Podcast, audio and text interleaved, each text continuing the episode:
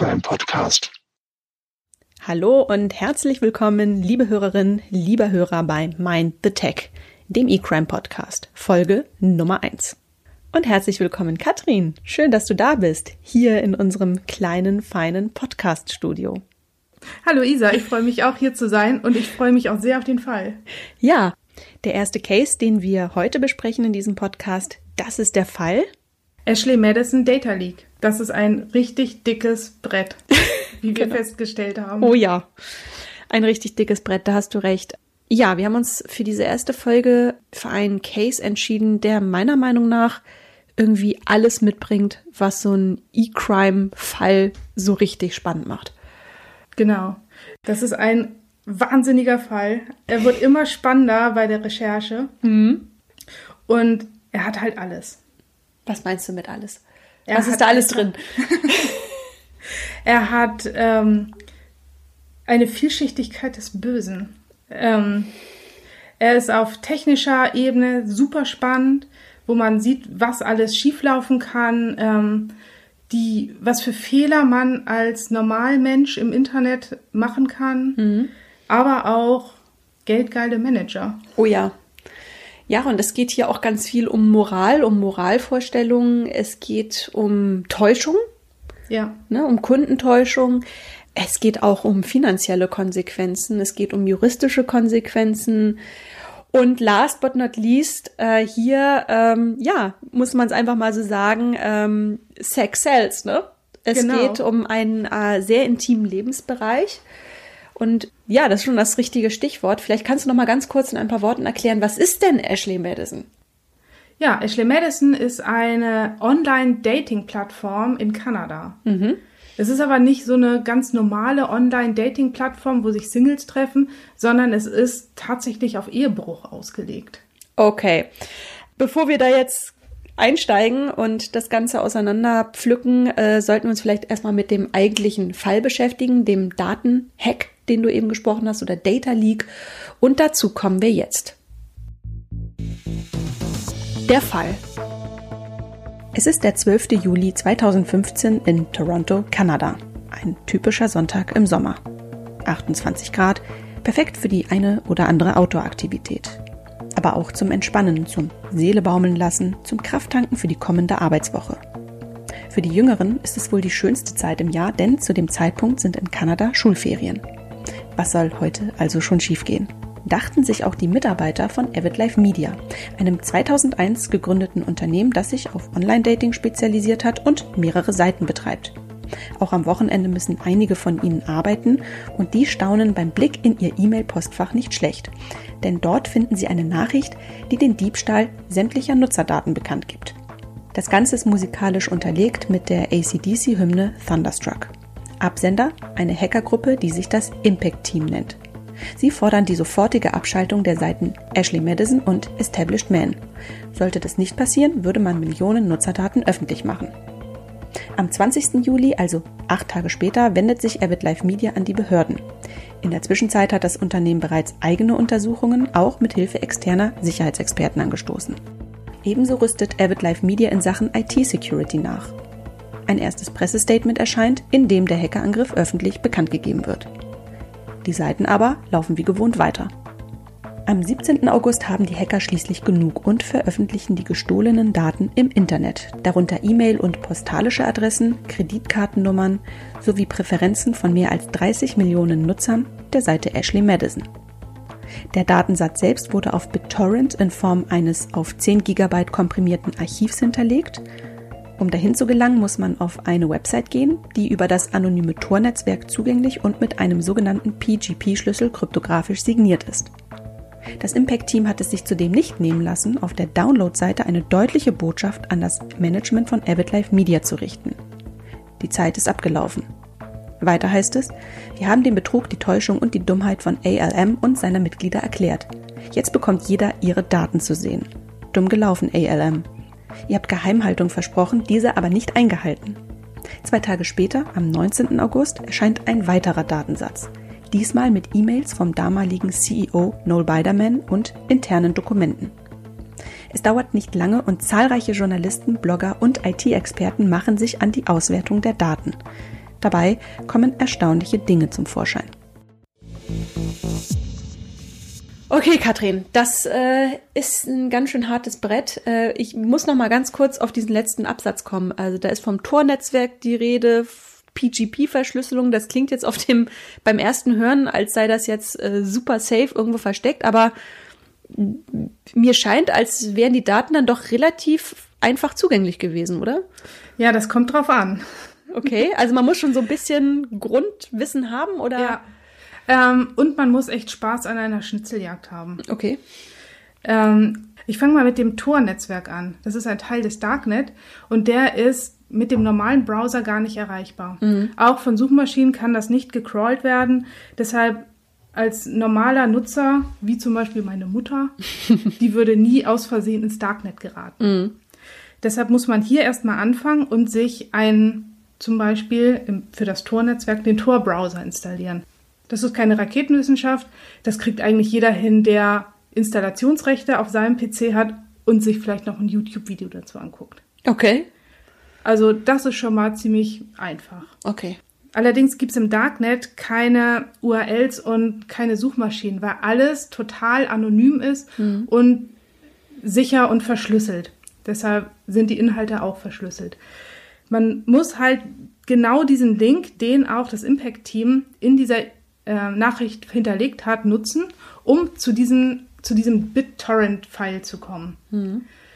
Wenn man dann bei diesem BitTorrent-File ist, mhm. muss man mit einem Torrent-Client okay.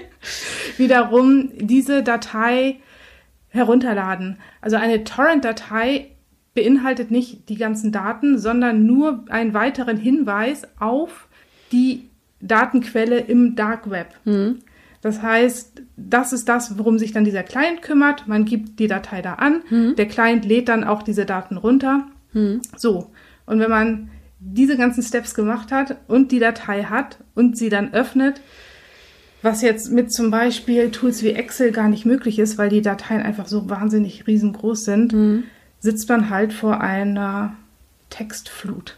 Okay. Es sind wahnsinnig viele Daten. Ähm, man muss sich das so vorstellen, dass wenn man ein Telefonbuch von ganz Deutschland hätte, mhm. da sind, ich schätze mal, 30 Millionen Hausanschlüsse drin. Mhm. Das wäre jetzt so in einer Datei. Auch oh, krass. Es passt ja 30 Millionen, das ist ungefähr genau. die Nutzerzahl, von der wir hier sprechen. Ja. Ähm, das klingt für mich wirklich total nach Schnitzeljagd, aber ich denke mal, äh, wenn man die entsprechende Hilfe hat oder sich einfach mal kurz dahinter klemmt, also so wirkt es auf mich, ähm, weil eben auch äh, viele, ich sag mal, ganz normale Blogger und Journalisten sich über diesen Datensatz hergemacht haben. Also mit ein bisschen Fleißarbeit ist man an die Daten damals rangekommen. Genau, und man hatte ja auch Hilfe von einigen Entwicklern, die es auch ähm, interessant fanden, sich mit diesen Daten zu beschäftigen. Daten sind für Entwickler immer was ganz Tolles. Da kann man sehr viel draus machen. Mhm. Und es gab auch einige Entwickler, die haben eine Suchmaschine programmiert, dass man die Daten einfach durchsuchen konnte. Man musste gar nicht diese Steps machen mit dem Tor-Netzwerk, mit dem Torrent-Client und so weiter, sondern man konnte einfach eine E-Mail in diese Suchmaschine eingeben. Oh Gott. Ja. Okay, also das Kind äh, ist damals, äh, ist ja noch gar nicht so lange her, vor fünf Jahren ist das Ganze passiert. Also das Kind ist in den Brunnen gefallen. Ähm, Avid Live Media, die Betreiberfirma hinter Ashley Madison, hat nicht reagiert oder nicht entsprechend reagiert und äh, diese ganzen Nutzerdaten waren dann also ja online einsehbar vielleicht gehen wir noch mal so einen ganz kleinen Schritt zurück, äh, bevor wir, man kann sich das ja schon vorstellen, was das Ausmaß war. Also da sind jetzt erstmal super diskrete Daten im Internet, also was danach passierte, da kommen wir gleich noch mal drauf zu sprechen. Ähm, vielleicht noch mal kurz zu diesem Geschäftsmodell von Ashley Madison. Du hast es ja eben gesagt, es ist eine Online-Dating-Plattform, es ist eine sehr spezielle Online-Dating-Plattform. Hier dreht sich alles um den, ja, um den Ehebetrug. Der Ehebetrug steht auch äh, das ist das Kerngeschäft und ähm, passend dazu hatten die damals auch einen Claim, der hieß Life is short, have an affair. Genau. oh Gott, irgendwie. Furchtbar. Äh, und ich äh, denke mal, ja, das Geschäftsmodell von, von Ashley Madison, das ist schon äh, interessant gewesen, würde ich jetzt mal sagen, irgendwie. Ne? Also da ging es ja wirklich darum, ja, eben den Ehebruch zu begünstigen, aber bei dem Ganzen war es tatsächlich so, dass man dafür natürlich auch ordentlich zahlen musste. Und die, die zahlen mussten, waren ja meistens die männlichen Nutzer. Genau. Also die Registrierung war für alle, soweit ich das verstanden habe, kostenlos. Mhm. Man musste aber für das Versenden von Nachrichten Geld bezahlen. Genau. Genau, also wenn ich das jetzt, ich weiß nicht, ob es heute noch so ist, aber zumindest war es damals so. Ähm, du hast dich halt angemeldet, wie du gerade gesagt hast. Die Anmeldung an sich ist kostenlos. Es ist ja meistens so, also viele werben ja auch immer, melden sich kostenlos an. Ja, das Geld ziehen wir euch dann zum späteren Zeitpunkt aus der Tasche. Und da war es tatsächlich so, ähm, dass man eben für bestimmte Services, die man dann nutzen wollte, natürlich, äh, ich sag mal, Guthaben kaufen musste.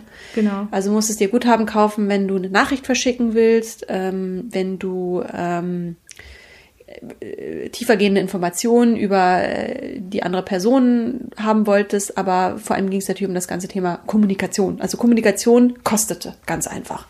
Ja. Irgendwie. Also man konnte durchaus Nachrichten schicken, man konnte chatten mit der anderen Person, aber wohlgemerkt, äh, zahlen mussten halt die Männer.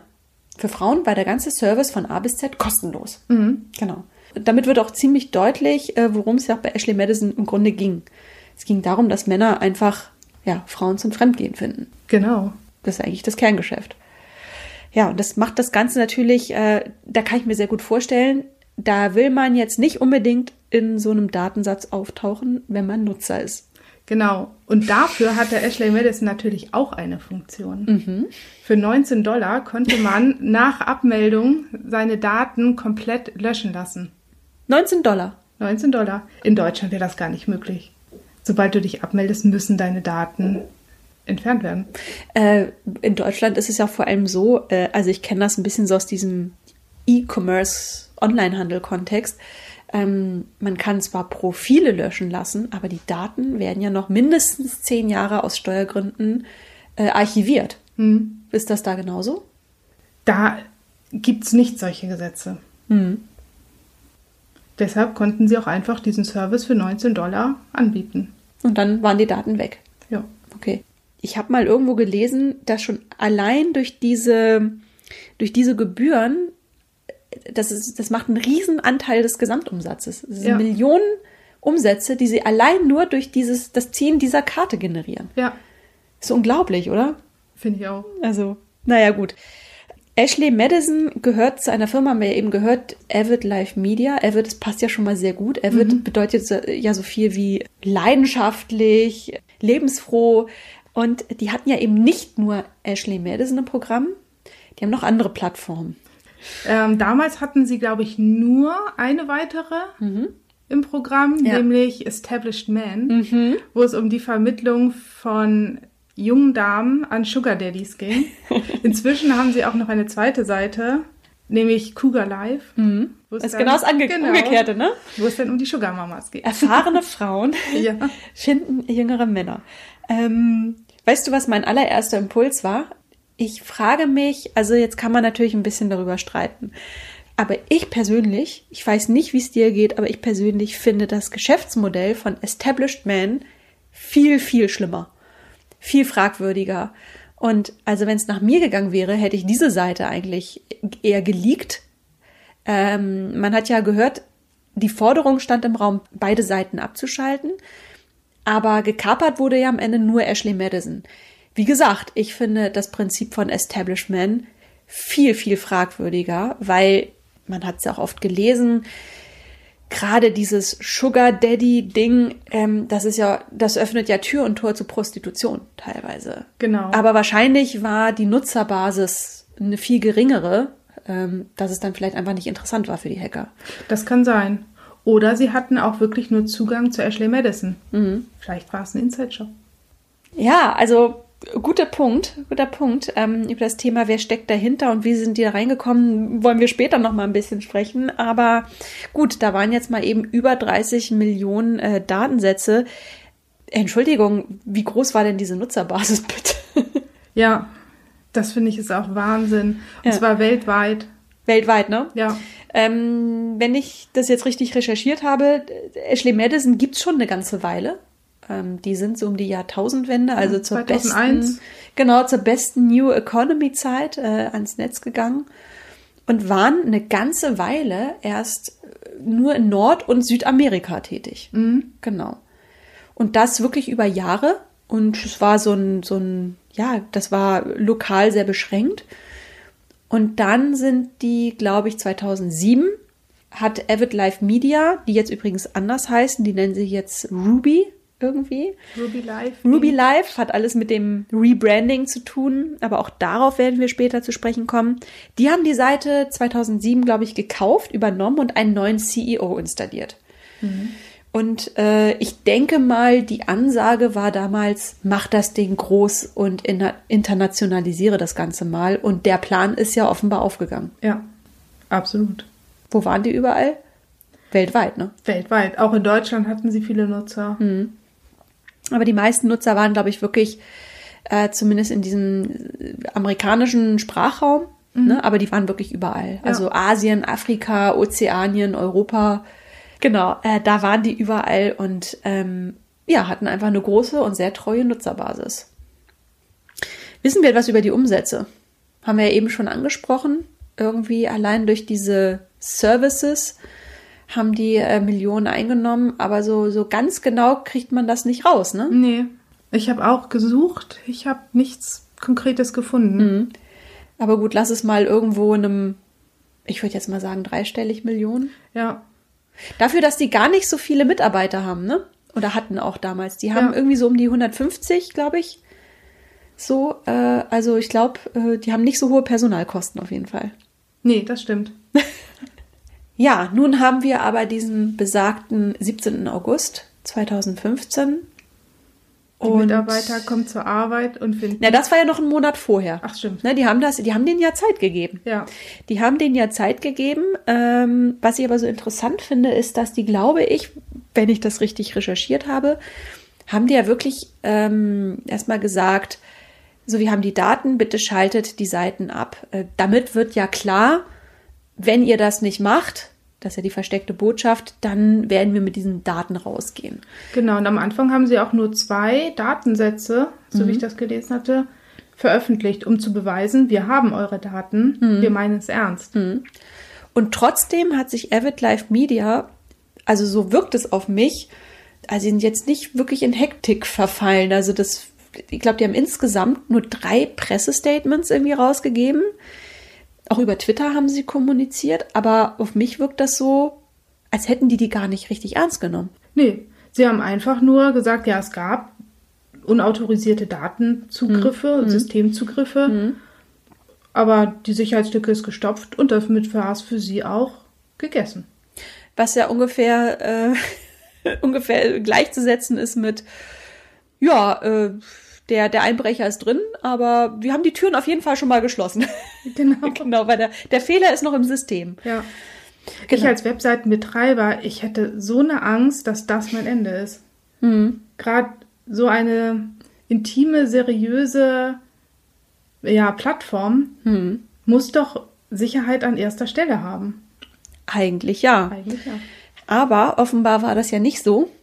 Und da kommen wir auch schon zu so einem einem ganz wesentlichen Vorwurf, der im Raum steht.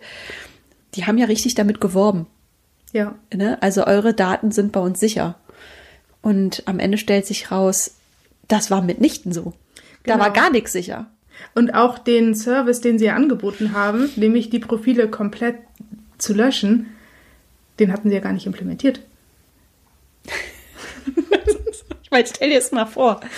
Ich mal vor, du, das ist also ich meine, okay, wir, wir haben jetzt gerade darüber gesprochen, wie verwerflich das eigentlich ist irgendwie, aber trotzdem denke ich mir, irgendwie, wenn du ja äh, als Kunde wirklich, also hast du ja dann auch ein Recht, dass dieses Versprechen ja irgendwie ja. eingehalten wird. Also so verwerflich das auch ist, was du gerade irgendwie imstande bist zu machen, aber krass irgendwie. Ja.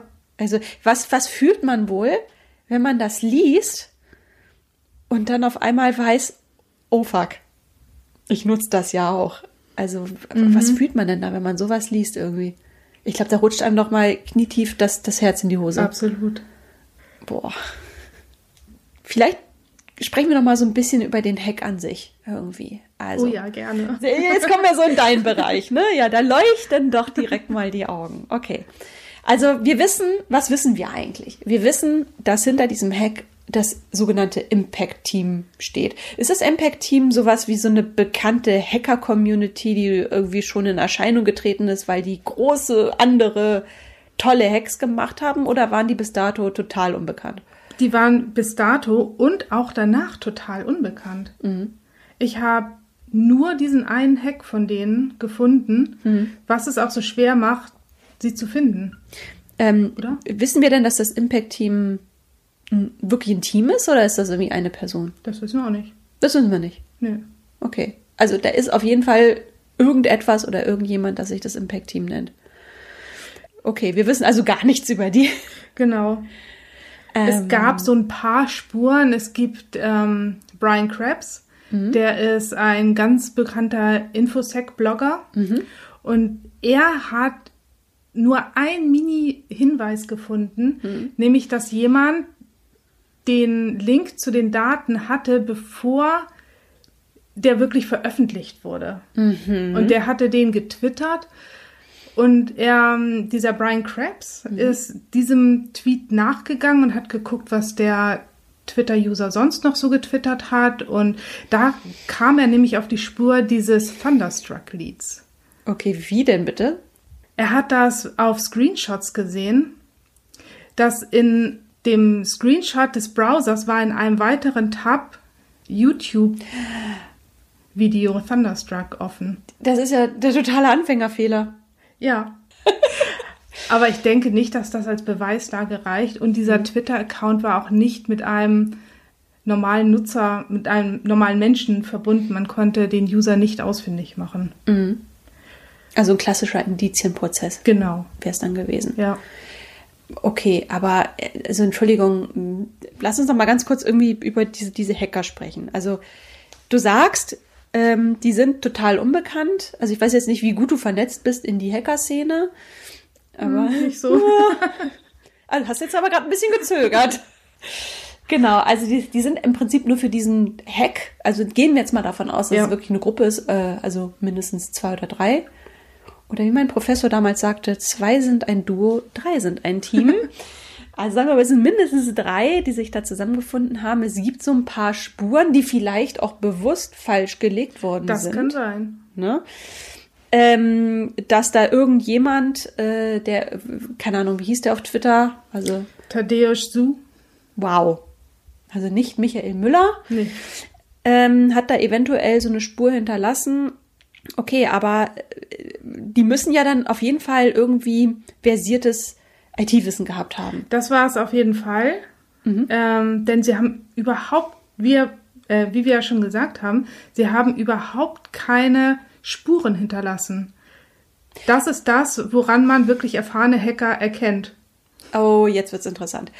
Was heißt denn im Hacker-Kontext Spuren hinterlassen? Also ich vergleiche das jetzt mal, wenn ich ja ein Schaufenster einwerfe und ich werfe es von außen mit einem Stein ein, dann sind drinnen Scherben. Genau. Gibt's das quasi im Kontext von IT auch? Also, Ähm, oder was meinst du mit Spuren? also, wenn du zum Beispiel im Dark Web einen Service aufsetzt, du brauchst ja einen, einen Webserver, um diese Torrent-Datei zu hinterlegen, damit man die auch abrufen kann. Und bei dem Setup von solch einem Service wird auch immer nach E-Mail-Adressen gefragt, nach ähm, Usernamen und so weiter. Und da haben sie wirklich nichts hinterlassen. Und auch schon die Idee alleine, dass sie eben in dieses Darknet gegangen sind, ist halt ein, ein Zeichen dafür, dass sie auf totale Anonymität in ihre Richtung gegangen sind. Das heißt also, man, man kennt das ja, also sogar der Laie wie ich, ähm, zumindest was IT-Forensik betrifft, äh, der weiß ja, jeder Rechner hat so seinen Fingerabdruck, das ist die sogenannte IP-Adresse, die ist dann auch nicht mehr nachvollziehbar. Die war überhaupt nicht nachvollziehbar. Mhm. Wie kann man so eine IP-Adresse äh, ver, vertuschen? Also wie kann man das wegmachen sozusagen? Da ähm, hilft einem natürlich auch wieder dieses Tor-Netzwerk und ähm, das, da wird jegliche Verbindung verschlüsselt. Das heißt, man findet in Log-Dateien überhaupt nicht, was für Inhalte da gerade transportiert werden.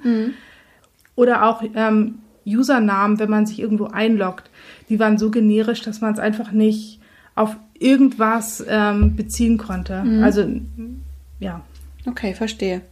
Also es war einfach nichts da. es war nichts da. Aber äh, jetzt mal ganz ehrlich, äh, wie dumm sind denn bitte andere Hacker, die wegen genau sowas dann doch dingfest gemacht werden, Ja. wenn es am Ende also grundsätzlich möglich ist, ja jegliche Spur zu verwischen. Ja, gerade junge Hacker ähm, überschätzen sich gerne und denken halt, sie sind sowieso schlauer, dadurch, dass sie ja sowieso schon irgendwo eingebrochen sind, haben sie ja ihren Gegner überlistet. Und Hacker wollen sich natürlich auch profilieren. Sie wollen damit angeben. Sie machen auch nicht nur einen Hack oft. Und irgendwann macht halt jeder Fehler. Und dadurch, dass sie halt nur diesen einen Hack gemacht haben, ist es sehr schwer, sie, sie zu verfolgen. Hätten sie jetzt noch drei, vier weitere Webseiten gehackt, hätte man vielleicht sie finden können. Aber so war es einfach unmöglich. Na gut, aber die müssen ja Hacker-Erfahrung haben, Ja, um sich gleich so ein großes Brett vorzunehmen. aber vielleicht in anderen Runden, vielleicht als Einzelne. Man weiß es nicht.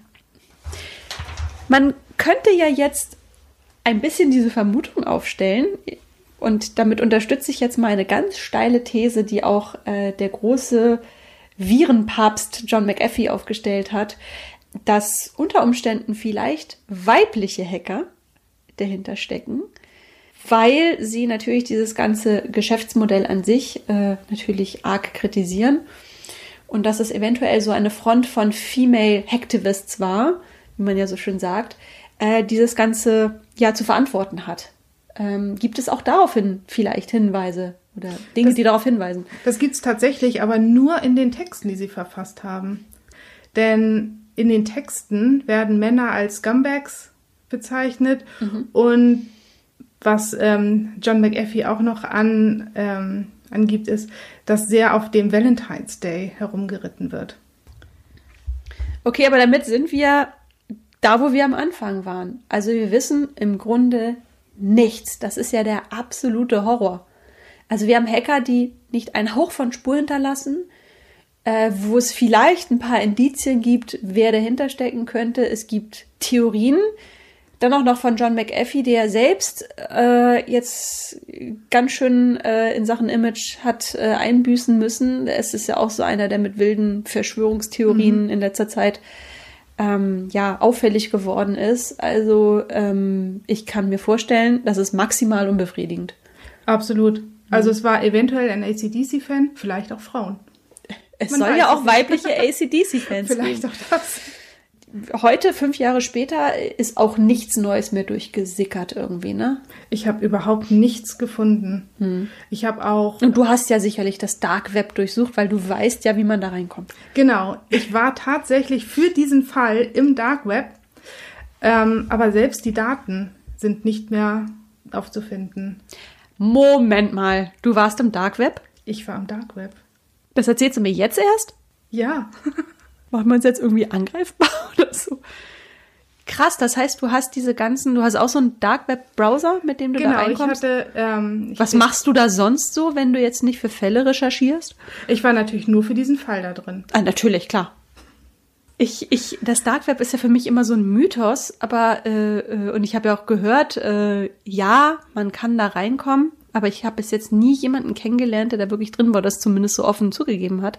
Aber es ist ja auch an sich nicht illegal, ne? Nein, an sich ist es nicht illegal. Es gibt sogar, Facebook betreibt da einen Service. Ähm, DuckDuckGo, diese Suchmaschine, betreibt da eine Suchmaschine. Also es gibt da auch nicht illegale Sachen. Es ist nicht rein illegal. Aber wie fühlt sich, Entschuldigung, wir müssen mal ganz kurz einen Exkurs machen. Wie fühlt sich das denn an, wenn man da so reingeht? Fühlt sich das irgendwie anders an oder? Ja, es war das erste Mal was aufregend. Wann war das? Ja, vor ein paar Tagen. ich dachte, also ich hatte bisher einfach kein, ja, kein, kein Bedürfnis. Es, außer Neugier. Also ich war schon neugierig, wie das so funktioniert und was es da so gibt, aber ja, tatsächlich möchte ich mich auch gar nicht strafbar machen und bin dann schnell wieder raus. Ah, dann doch. ja, interessant, was man so. Ich denke, ich dachte, ich wusste schon alles über dich, aber jetzt lerne ich doch noch so ein paar neue Seiten kennen. Aber für unsere Fälle recherchieren wir eben richtig und Ja. gründlich und da muss man eben auch mal ins Dark Web gehen. Absolut. Genau. Sagt eigentlich der Insider Dark Web oder Dark Net? Ich benutze das mal so, mal so. Okay. Das heißt, du sagst auch manchmal Internet und dann manchmal Internet. Information Superhighway. ja. Ich klicke auch manchmal einen Hyperlink an. Ich kann mir jetzt vorstellen, äh, wir haben es ja auch gehört, ähm, Avid Live Media hat ja erstmal versucht oder hat sich erstmal bemüht, äh, selbst quasi schnell ein Pflaster drauf zu kleben und dieses Datenleck äh, zu, zu, äh, ja, äh, zu schließen. Irgendwann sind sie ja aber an die Behörden gegangen, äh, natürlich um Ermittlungen sicherlich auch anzustoßen. Ähm, so ein IT-Forensiker, ähm, wie geht denn der vor? angenommen, ich bin jetzt so eine Firma und sag, du, bei mir ist eingebrochen worden oder ich bin vielleicht auch ein Privatmensch, keine Ahnung, aber wahrscheinlich sind es meistens Firmen. Bei mir ist eingebrochen worden, ich habe irgendwie das Gefühl, bei mir ist auch irgendwie was gestohlen worden. Wie gehen die denn da konkret vor? Wie, wie, ja. Also ich denke, dass sie erstmal gucken, was für Einfalltore gibt es denn. Sie werden ähm, sich angucken, wie die Schnittstellen nach draußen aufgebaut sind, wie ähm, das VPN, also das firmeninterne Netzwerk abgesichert ist. Da sind wir nämlich schon bei dem ersten Punkt. Ähm, das war überhaupt nicht gut abgesichert. Es war ein Standardpasswort. Passwort 123. Nee, nicht dein Ernst. Das habe ich gelesen. Oh Gott. oh Gott. Und dann wird natürlich ähm, in Logfiles nachgeschaut, ähm, ob man irgendwelchen Hinweis auf ähm, Einbrecher findet. Es wird ja sehr viel protokolliert, was so auf den Servern passiert.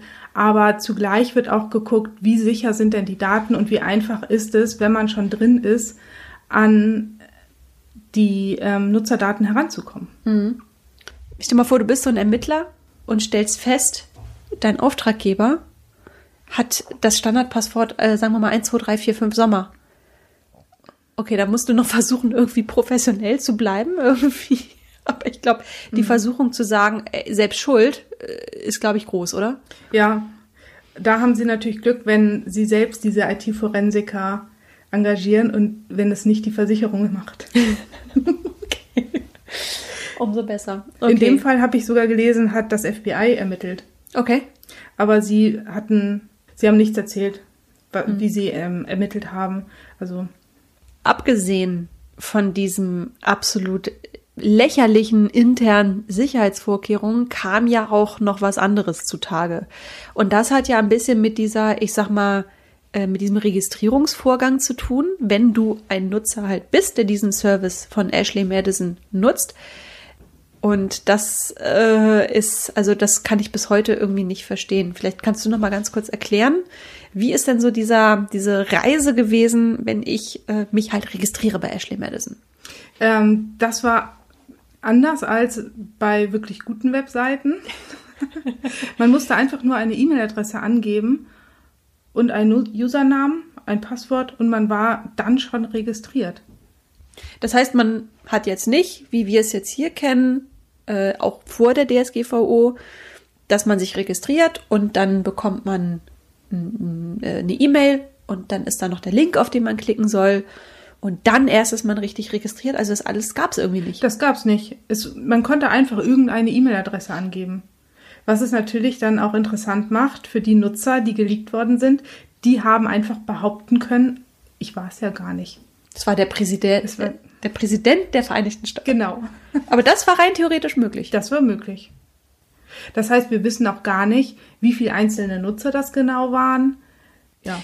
Aber es gab dann, die waren dann doch am Ende identifizierbar. Ähm, und das ist jetzt wirklich diese ganze Achillesferse an dem Fall. Das ist am Ende die Kreditkartennummer gewesen. Genau. Du konntest ja bei Ashley Madison, egal was du da jetzt für äh, Credit Points, für welchen Service auch immer du dir geholt hast, du musstest mit Kreditkarte zahlen. Ja, Und die ist ja wie ein Fingerabdruck. absolut. Ja. Und dann ging im Prinzip das große Konzert los. Dann würde ich, also so habe ich das verstanden, man hat gar nicht so sehr nach Namen geguckt, weil man ja irgendwann wusste, ich konnte mich da jetzt auch Ernie und Bert nennen. Man hat auf diese Kreditkartennummern geachtet. Ja. Aber äh, ich weiß nicht, ob du da jetzt äh, mehr Informationen hast, aber wie einfach lässt sich denn eine Kreditkartennummer einer Person zuordnen? Also gibt es da irgendwie Suchmaschinen oder? Das weiß ich auch nicht so genau. Aber es gab auch genug Menschen, die ihre echte E-Mail-Adresse eingegeben haben. So getreu dem Motto in ihrer, oh Gott, ich traue mich kaum zu sagen, aber in ihrer Geilheit haben sie einfach nicht drüber nachgedacht. Genau, und sie wollten ja auch die E-Mails kriegen, wenn sie angeschrieben werden. Okay. Und das Problem da ist halt, dass du nicht nur dann die Person zuordnen kannst, sondern es war auch sehr einfach, das Passwort zu entschlüsseln. Sie hatten zwar einen guten Passwortalgorithmus benutzt, mhm. Bcrypt, aber ähm, wenn man sich den Code angeguckt hat, der ja auch in den Datendumps waren, die veröffentlicht worden sind, gab es Funktionen, wo das Passwort nur mit einer MD5-Summe gehasht wurde. Und eine MD5-Summe ist kein richtiger Verschlüsselungsalgorithmus, das geht einfach nur schnell. Das heißt, du. Das ist ähm, wie wenn ich bei einem Fahrrad nicht dieses super teure äh, äh, äh, Schloss verwende, sondern dieses äh, ganz primitive, was wir früher auch hatten an unseren Rädern, als wir Kinder waren, wo, glaube ich, Fahrraddiebe mal sagen, es ist Geschenkband. Ja, also so. noch schlimmer ist es tatsächlich nur Geschenkband. Denn äh, ich habe das mal ausprobiert. Ich habe meinen Vornamen, Katrin, habe ich mal als MD5-Hash verschlüsseln lassen. Da gibt es ganz viele Online-Tools im Internet. Mhm. Und wenn du dann diesen Hash ins, in Google eingibst, dann findet der sofort meinen Namen. Die, der erste Treffer war sofort Katrin, der deutsche Vorname. Willst du noch mehr dazu wissen? Aber jetzt mal ganz ehrlich, warum macht man denn das? Also das warum, schnell und einfach. Ja, aber das ist doch okay. Also vielleicht ticke ich da einfach anders. Aber wenn ich jetzt dieser Seitenbetreiber bin und ich weiß, ähm, ich habe hier so ein Millionen, wenn nicht sogar irgendwann ein Milliarden-Business äh, unter meiner Ägide äh, und habe das zu verantworten. Also es muss doch für mich das oberste Gebot sein, hier wirklich auch dieses, das zu schützen. Eigentlich ja, aber war es da nicht. Und Sicherheit ist auch immer anstrengend. Sicherheit kostet Geld. Hm. In Personentagen. Okay, und in Tools wahrscheinlich. Und auch. in Tools wahrscheinlich, ja. Und in Tools. Also das heißt, ich glaube, das kann man so behaupten, das schnelle Geld war hier einfach wichtiger. Genau. Vielleicht auch unerfahrene Entwickler, die ja dann auch wieder ein bisschen günstiger sind. Aber das ist nur eine Vermutung.